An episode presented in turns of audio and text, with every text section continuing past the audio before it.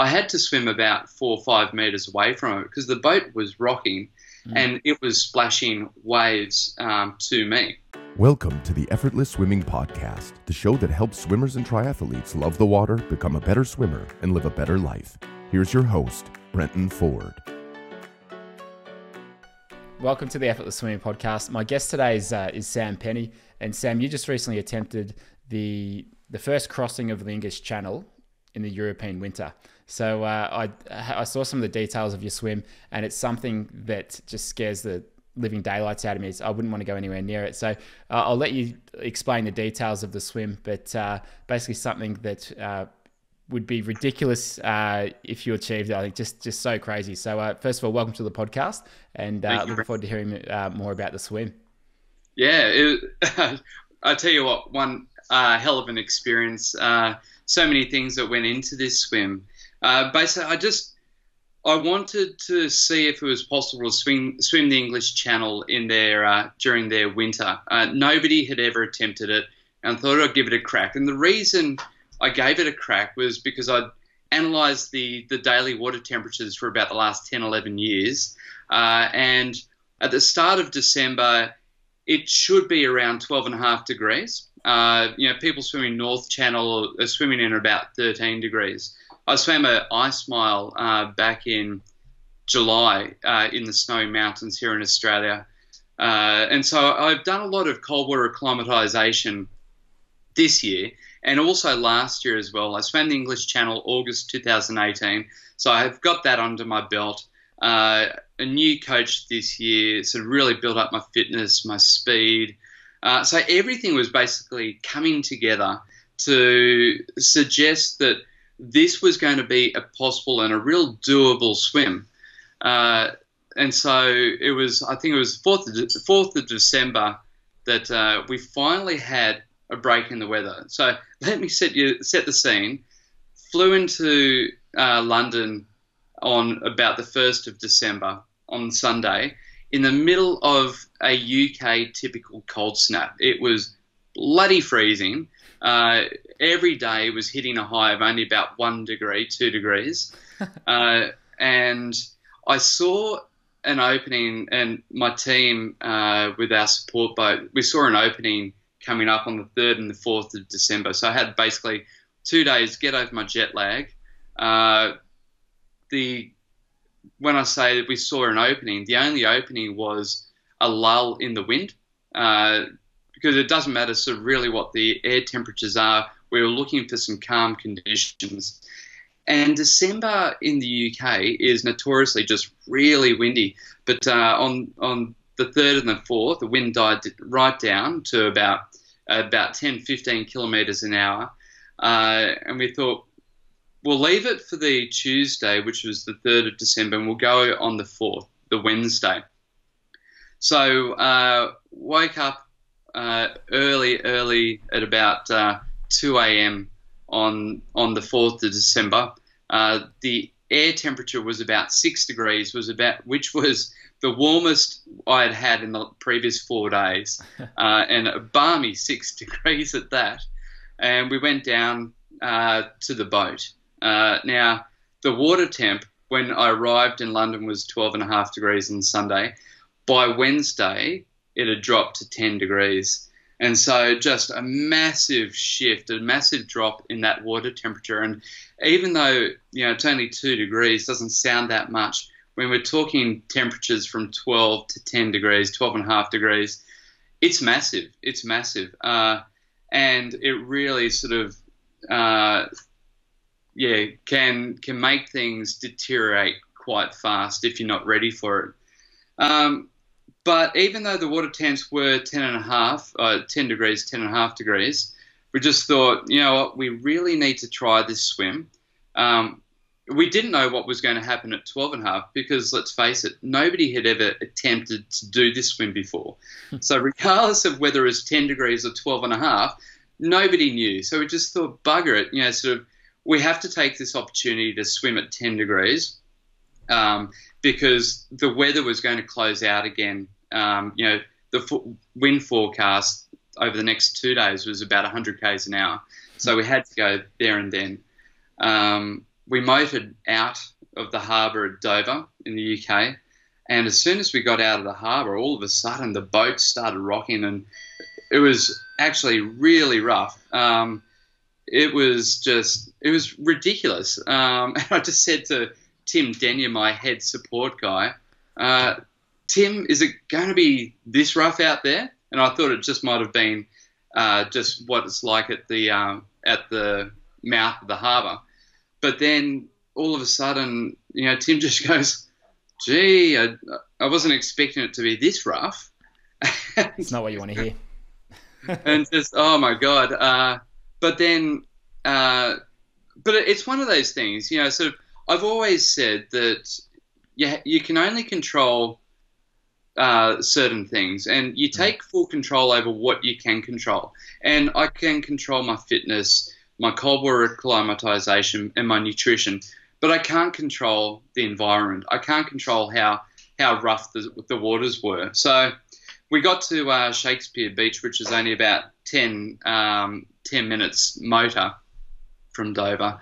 Uh, and I'd had to spend pretty much all of that 10 minutes stripped down to my Speedos uh, so that I can get ready for the swim. I had to get one of the guys to put on all my channel grease under my arms and around my neck, but also we had to put on channel grease on vital organs like where my kidneys are, a lot on the back of my neck, just to protect myself from the really cold air.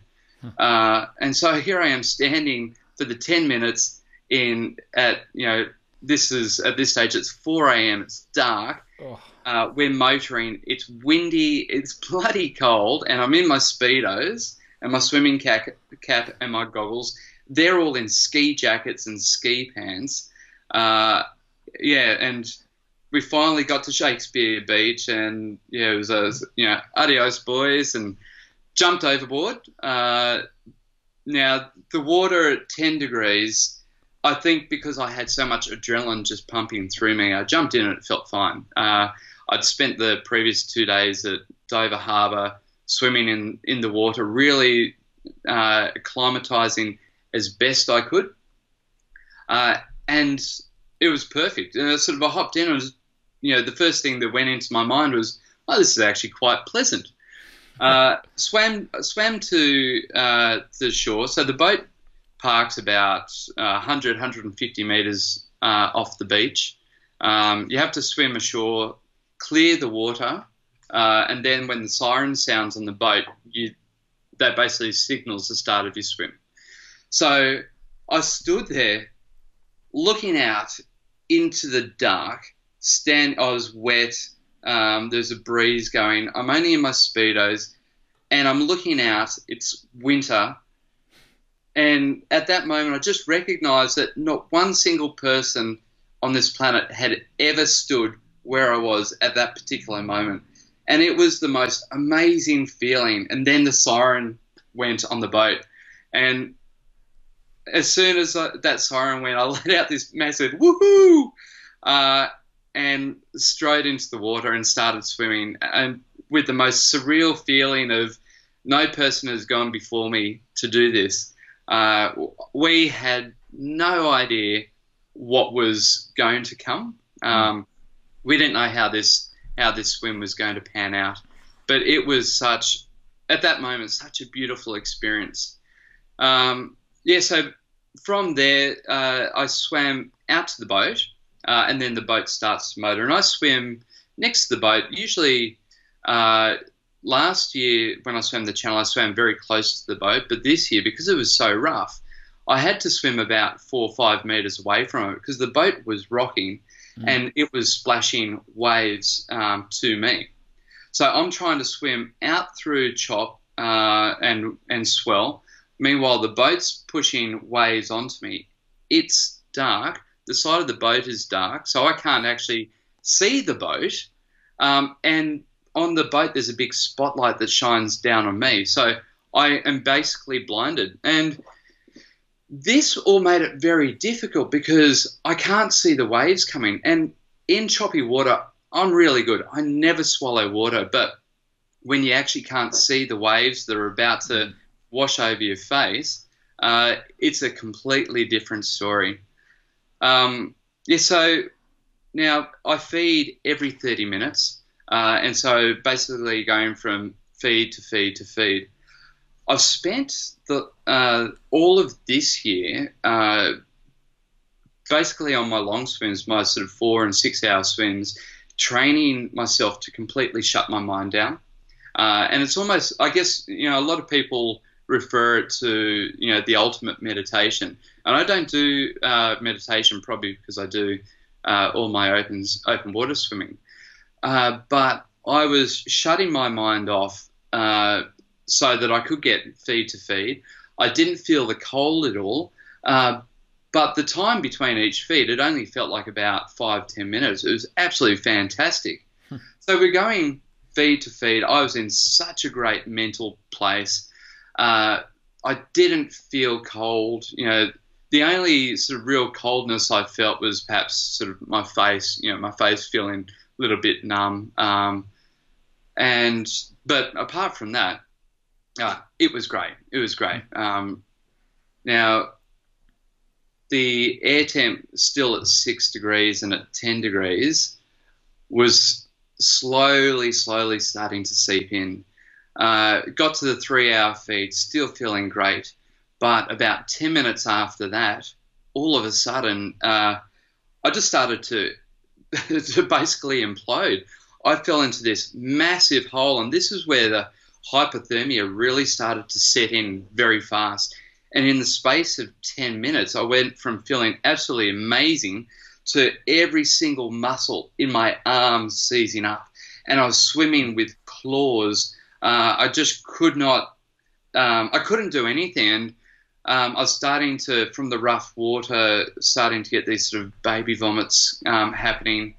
Um, the sun, the sun had just started to uh, to peek up over the horizon, and it was and I was starting to feel quite disoriented. Um, orientated. Uh, the sun rose from where I wasn't expecting it to. So I'd spent the the previous half an hour of twilight trying to work out what this orange glow was on the horizon, and it, it I just couldn't I just couldn't work work this out. And then that last ten minutes, I realised you know that things were starting to go turn sour. Um, I was starting to get very heavy in the water. I I also felt like I was um, beginning to drown, and uh, and I stopped and I just said to um, Tim on the boat, Tim, I feel shit. Uh, and I wanted to make this call whilst I was still lucid, whilst I yeah. still was in the mental position to make the call. And he goes, "Do you want to cut it?" Yeah, we're cutting it. So um, we called we called the swim there and then. Um, you know, we I could have soldiered on for more, but at that stage, I had a, a good eight hours or so left of swimming. Um, you know, could have gotten to four, you know, maybe five, but by doing that, um, I would have put myself at much greater risk. Uh, the risk of swimming with hypothermia, you know, can be, you know, can be fatal. Yeah. Um, and for the guys, you know, for the guys on the boat, it was more important to make the call um, there and then. And we did. I swam around to the duckboard at the, the back of the boat and started to climb up the ladder. But because my hands had all seized up, my arms had seized up, I actually couldn't hold on to the ladder. And I got halfway up the ladder and fell back into the sea. Uh, and it freaked everybody out on the boat because they just had visions that they were going to have to actually dive in and, save me. And not one of them wanted to touch the water because it was bloody cold. Uh, and so I swam back to the boat uh, and got a couple of rungs up the ladder. And one of the other guys, Matt, this massive burly bloke, just grabbed me by the back of my speedos and hoiked me up the back onto the boat. Gave me the world's biggest wedgie and, and I hopped up on the boat. My, you know, like I said, my arms were all seized up. My hands couldn't work, and so I couldn't pick my wedgie out. Uh, they got me. They got me into my uh, tracksuit pants, a massive deck jacket, uh, and you know started you know just trying to warm me up, and I had to live with this uh, wedgie for about the next 40 minutes until we get back got back to to Dover Harbour. Um, just uh, make that the cover of your DVD if they make a video of it. if anyone got a photo. Thankfully, no one took a photo because they were a bit more concerned than uh, taking happy snaps. Uh, it was, but I tell you what, it was um, it was a great experience, and uh, I've sp- been able to spend a lot of time reflecting on this swim. And you know, a lot of you know, a lot of people sort of you know say you're crazy and you're mad, but yeah, a, a lot of work went into this swim, uh, and I certainly put in put in the effort to make this a possible swim at 12 and a half degrees. I definitely believe that I could have come extremely close to making it, but I think just you know being down at 10 was obviously just too much. Um, but I see this swim as a really achievable swim, and I think that person who cracks a winter channel crossing, um, you know, hats off to them. It, it's going to be an absolutely remarkable feat, and whether that's me, I don't know. Uh, but yeah, I'm certainly keen to um, to continue my cold training, continue my open water training. Uh, but also, you know, share my experience with it because I really, I really want to see someone give this a crack. This, I believe, is really a new frontier, uh, particularly with the English Channel. Um, yeah, cracking this in winter, it, it's going to be a remarkable feat. yeah, well, I think by, I mean, a lot of people will, will listen to this podcast and, and see this video, and uh, and it'll probably put it into the minds of, of quite a few people. Um, and it's good that you're not, you're obviously not possessive of this is I, I need to get this first. Um, I need to be the one that cracks it, and obviously you, know, you want that to happen. But um, for someone to to do the swim, and I think it will, you know, maybe whatever it takes, five, ten years, certainly someone will will get there because it seems like open water swimming's really just exploded over the last couple of years, and and people are attempting bigger, crazier swims. Obviously, Sarah's four way crossing and um, a number of other swims out there that people are starting to do.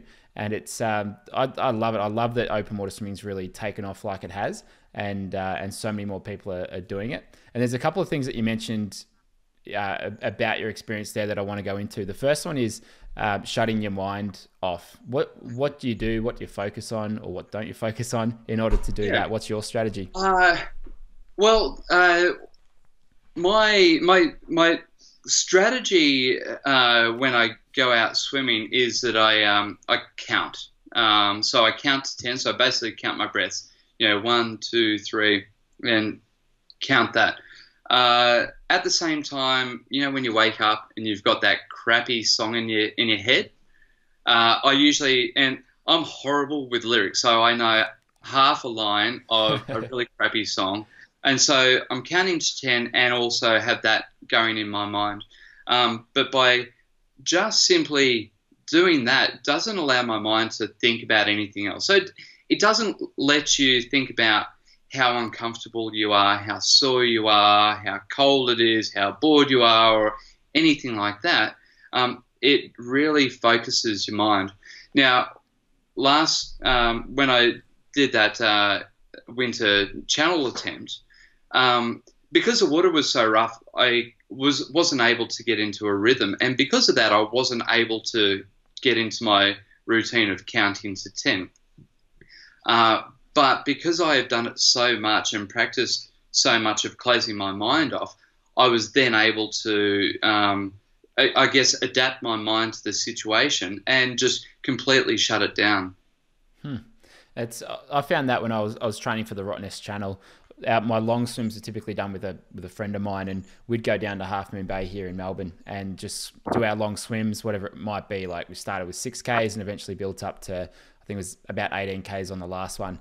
And especially on those those really nice mornings, and it's obviously easier to uh, shut your mind down when it's nice conditions and the sun's out and everything. But especially on those nice mornings where we'd be swimming next to each other, and it's you just get into this rhythm where we were basically going next to each other, stroke for stroke, and I'd be singing different songs in my head or just counting the breaths or counting the strokes. And it's just like you come out of that, of a couple hours of swimming, and your mind is just like everything's at peace and you can just see things so clearly. It's, it's such a great feeling.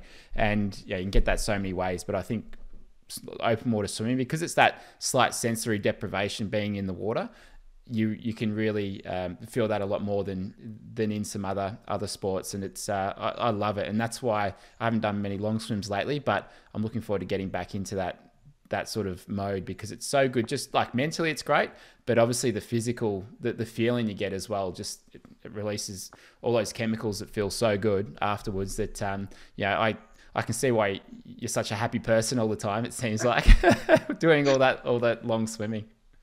Yeah, it's um it's absolutely fantastic, and being able to get into the ocean um, allows you to do it. It's a mm. lot. Uh, it's a lot more difficult uh, in a pool to do it because you you know you, you're counting laps. You you've got your tumble turns, which really sort of interrupt your rhythm. But um, you know, with with open water, getting into an ocean or a lake or you know rivers, um, you do get that longer stretch um, where you can you know sort of really get into the zone um, as people refer it. Uh, mm. and you know, I'm lucky. I'm here on the Sunshine Coast, um, and you know, regardless of what the you know how rough the water is, I go out. Uh, you know, because you know with open water swimming, you know, if it's say you know for example Rottnest or even the English Channel, you always have to prepare for for the worst, prepare yourself for the worst, and you know hope for the best. Mm. Uh, and so I go out um, regardless of what it is. So if I've if it's Saturday and I've got to go out and do four hour swim Saturday, I go out regardless of how rough it's going to be. Uh, it's just you know what you have to do, but um, the more you do it, the easier it gets, and the more you enjoy it, and you know even even the rough weather swimming, you start to enjoy that sort of stuff. It's more of a challenge, and you feel um, certainly invigorated. Mm. Uh, but you feel like you've accomplished a lot more than if it was just a, a really flat lake swim. Oh, definitely. We the last open water swim that that um, Lysandra and I did before the channel was uh, it was like I don't know 40, 50 kilometer an hour winds and it was choppy. It was just and it was cold as well. And we didn't do what we did intended in terms of the the time because uh, I, you know, I just I, I I struggle in the cold. But we still we went out there. We're like, well, we're here we, we're going to do it. We, we're fine. We'll be safe out there. Let's just get in there and do it. And, you know, you come out of that and it's, it's one of those things that sucks at the time, but boy, you know, afterwards you go, that was actually pretty, pretty good. And, you know, it's, uh, it, it's, it's something that is, is certainly, um, yeah, good. It's good to have those challenges because it makes everything else in life seem a little bit easier as well. And yeah. um, it, it's good to it's good to suffer in those ways. You know, it's uh, there's a guy there's a guy who makes uh, documentaries mostly on running and kind of kayaking. He's a guy called Beau Miles, and I came across some of his videos a couple of weeks ago, and he's he's got this attitude pretty similar to you actually. Uh, this attitude where he's he just revels in the in the in the struggle, and he's yeah he's, he's running these marathons and all this sort of stuff, and um, he he loves going out exploring and just being out in nature, and he's just like you know, he's run 30 Ks. He's got chafe on his legs and his back and uh, from having a backpack on. And he's just like, yeah, yeah, it's just part of it. And uh, yeah, it, it, sucks. But how good is this? We get to be outdoors. I get to go exploring. And he's really looking on the bright side of things. And it seems like that's something that you're able to, to do well is look on the, at the positives, uh, even in a, in a situation which could have a lot of negatives. What's your, uh, is that something that you've always had in terms of your, your personality and the way you go about things? Oh yeah, definitely. Look, you know, getting out uh, open water swimming, every swim is different. Uh, you've got different sea life. The conditions are different. Everyone, it's it's basically you know for me, I look at it as a new adventure. Um, you know, I've done a lot of um, cool stuff in my life, and I always look for, uh, I guess, new things to do and new adventures. You know, just to make it it, it exciting and um, the more you do it, the more uh, you enjoy being uncomfortable. Mm. Uh, you know, I recently we were up at Noosa and we went out swimming there, and it was seriously the most beautiful day. It was crystal clear. We saw turtles, um, got too close to some to some rocks. Um, there's sea snakes, there's stingrays, um, a, you know, a thousand fish.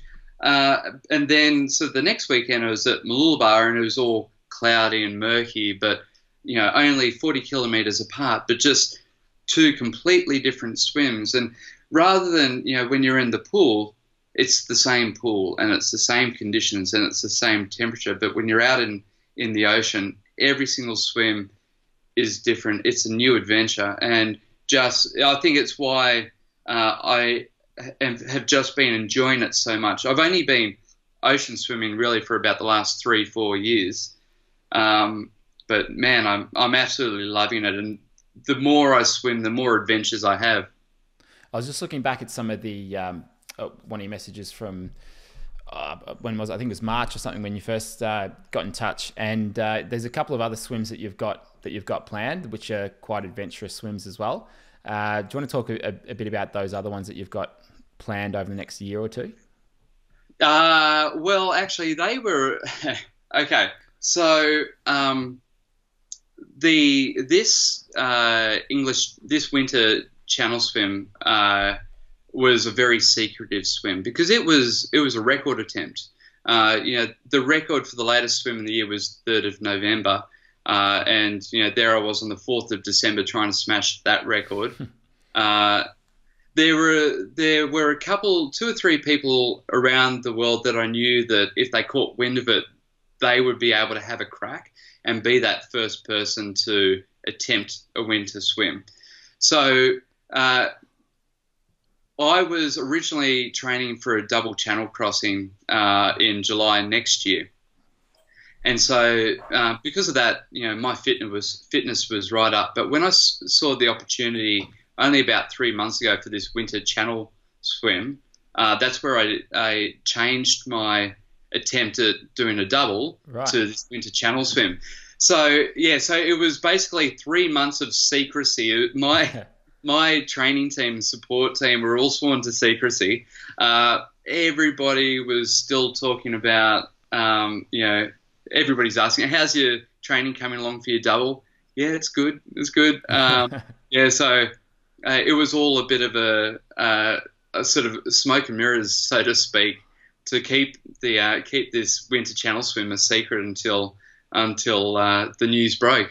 Yeah, understandable.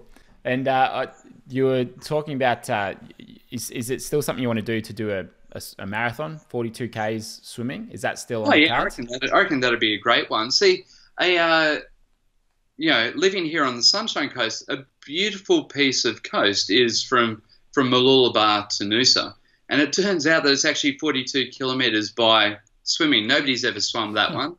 Uh, all the marathon swims pretty much are uh, across channels where the entire time you don't see anything apart from open water. Whereas this one, uh, I just thought how great it would be to swim this 42 Ks and actually being able to look at something, being able to look at the coast the entire time. Uh, and because it, it's such a beautiful coastline, it's really yeah. quite um, untouched. You know, you're seeing all the sand dunes and things such as you know icons like Mount Coolum and also Noosa National Park. Mm. Uh, yeah, so that uh, definitely going to do that one. That I reckon that's just going to be a beautiful one. Also, there's a another one that um, I'm eyeing off, which is around Great Keppel. Um, yeah, swim up there, and I think we're looking at that. Uh, I think it's August, um, July or August. I can't recall. What's the uh, distance on that one? That's about 20 k's. Yep. Yeah, but I just you know what a what a beautiful place to swim that would yeah. be. So there's so many, you know, I'm starting to use open water swimming as uh, a new way to uh, to seek adventure and to see uh, to see things that nobody's seen before. Uh, and you know, there's a lot of people who are starting to join me in in these swims just because you know they want to see what I'm seeing. And you know, to see all this wildlife and uh, you know, sort of all the turtles and the you know the stingrays and dolphins and you know sort of wobbegong sharks and those kinds of things. They're just it's absolutely remarkable uh, to be in their environment uh, and at the same time just doing something that you know 99.9% of the population hasn't ever done before. There's really something to I like looking at a map and going, oh, cool. Like I, I ran from here to here, or I swam from here to here, and and just kind of seeing that, that, that that's possible, and especially like because have you done the the rip swimming here in Melbourne where you go across the heads there? No. That, that Grant Siedle organises. So I did that two years ago, I think it was, and um, that was that was a really cool experience and felt like a real adventure out there because you got these big ships going past and the Spirit of oh, Tasmania wow. going, you know, 100 meters in front, and and all these big you know ships and and it's really really deep there. So um, just couldn't see the bottom at all, and it just really felt like you're out in the, the middle of nowhere. And uh, and yeah, after that, like the adrenaline for me was just pumping, and I just felt like I was just really. It took me about an hour to really calm down from that swim because I think just you know the adrenaline and the whole the whole experience had really just. Um, you know, it really just sort of stirred something in me where I thought, shit, that was really exciting. And yes. uh, and then so if you're looking at the map from Noosa to Mooloolaba and you know such an awesome piece of coast, and you know, we've got a, two camps up in Noosa next year. Um, in 2020, where yeah, it's just it's so it's so nice there. And you know, if you look at that bit of coast and you look at that on the map, and you go, I actually swam from all the way around. That's a pretty cool thing. And you know, the good thing about this stuff is you can be creative with it too. There's no there's no rules around what um, you know, constitutes a, an exciting swim. Like obviously the English Channel, you got the rules and all of that stuff to um, make the swim count. But that's the, that's the good thing about open water swimming. There's so many possibilities that it's really up to you and what you want to do and what you want to achieve. And um, and you know, you can make you can make it up all on your own, which is which is what you're doing by the sounds of it. Yeah. Oh yeah. Exactly. Um, you know. Uh, what was it? July doing an ice mile up in the Snowy Mountains um, at Lake Crackenback, and you know that was ridiculous. That was 3.9 degrees water, and uh, and it was snowing when I swam. But you know, it, once again, you put the work in, things are achievable. I only started ocean swimming, you know, not long ago. And I reckon probably about three, four years ago, if someone said I had to go and do a 1K ocean race, um, I'd probably say that it was about 950 meters too far. Hmm. Um, but I uh, I really had this dream of swimming the English Channel all my life. You know, I've grown up with you know seeing you know English Channel swimmers like you know Susie Maroney and heard of Des Renford and you know all these guys that uh, it just seems so mystical. Uh, and I watched, I reckon, every YouTube clip of uh, people swimming the English Channel. I just thought, you know, I want to do that, and I found found a coach, and I started getting in the ocean, and in the space of uh, what two years, three years, there I was swimming the English Channel.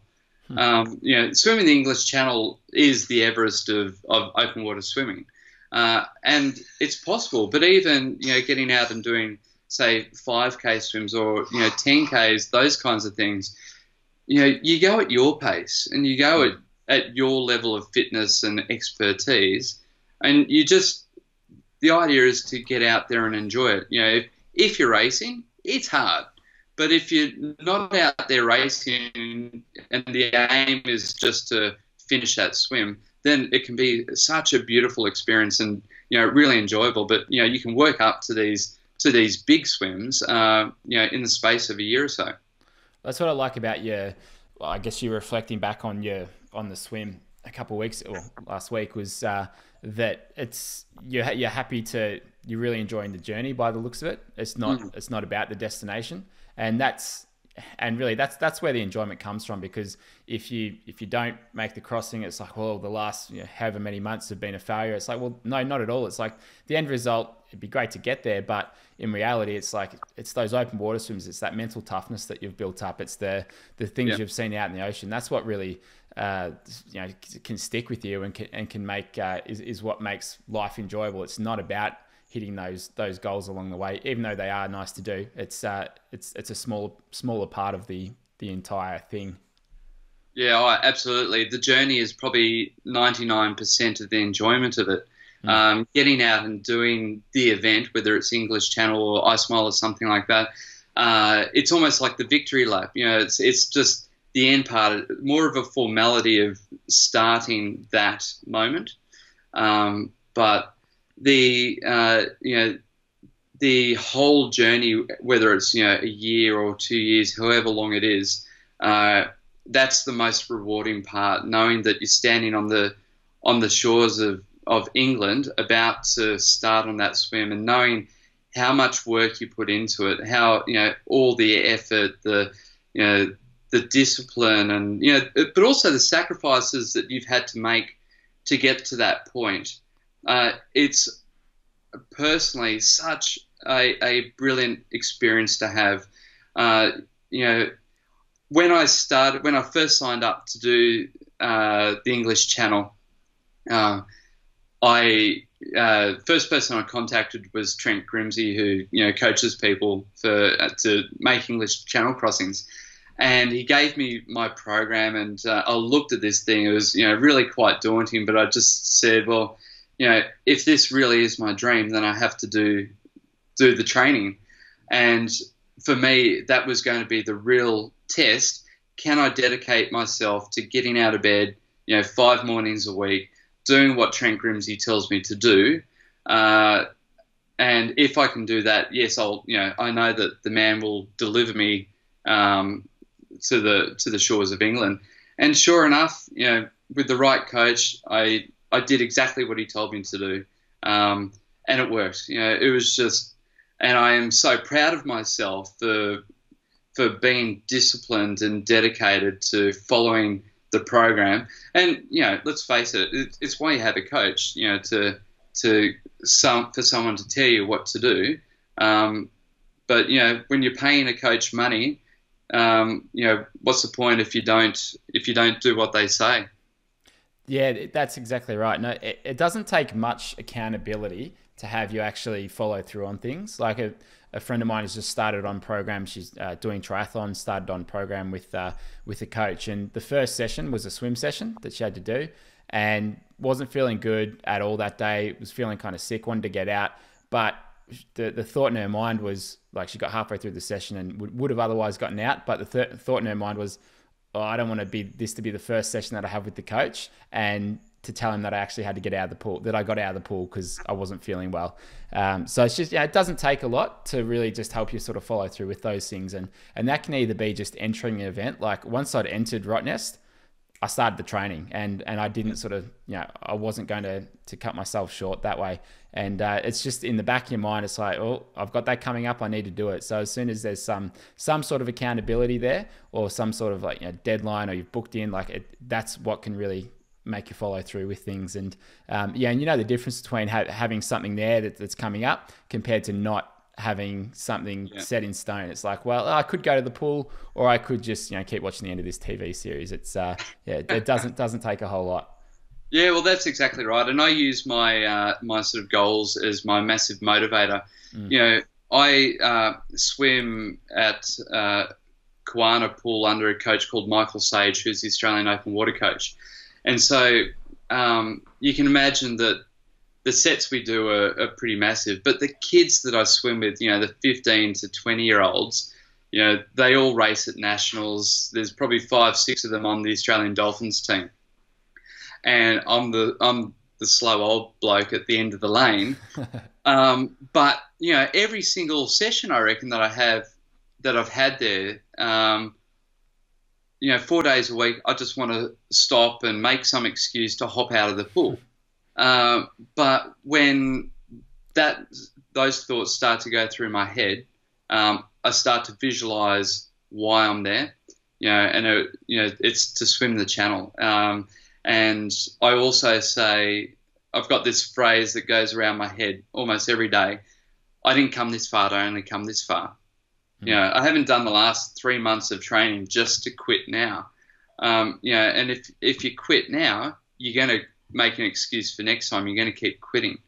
Uh, and so I've I've never quit a session. Um, you know, I've never tried to take a shortcut. Uh, and uh, yeah, just you just need to stop yourself from quitting. And the more you get in the pool or out in the ocean or you know if it's running the more you get out running um, the more you teach yourself not to quit. You know the, the amount of times that i want to quit um, doesn't reduce but uh, it's easier to talk myself into continuing on and putting the effort in uh, and you know to the point of you know i can suppress that side of me which is wanting to stop as opposed to the part that you know wants to really soldier on and you know achieve better. Yeah, and we're um, and it, it sort of builds up. You get that momentum going with your with your training and how you're feeling, and it just yeah, it, it's easy to get out of bed. It's uh, and you're just in the habit of of having those successful habits, I guess, or traits. They just continue to, to build up, and uh, and and that only makes it easier. It's like you know, if you haven't been training for a few weeks, it's very hard to get up those those five o'clock starts at the start. But as soon as that's like three four weeks in, much easier to do. So it's um, it helps once you've got that that ball rolling. Well, uh, Sam, thanks so much for being on the on the podcast. And for anyone, anyone who wants to learn more about um, what you're doing or keep in touch, where's the best place for them to go? Oh, uh, either my website, sampenny.com, or my Facebook page, which is uh, Sam Penny, middle aged bloke can swim good. Good. I'm sure there's only one page uh, called that, so that'll be easy to find. And, uh, and we'll provide a link uh, on our website as well in the in the show notes here. So Sam, thanks again, and all the best with your swimming. And I'm sure I'll uh, uh, see you somewhere up on the sunny coast in the next next couple of months. Yeah, fantastic. Thanks, Brenton. Thanks for listening to the Effortless Swimming Podcast. If you'd like us to help you become a faster, more efficient swimmer, go to www.effortlessswimming.com.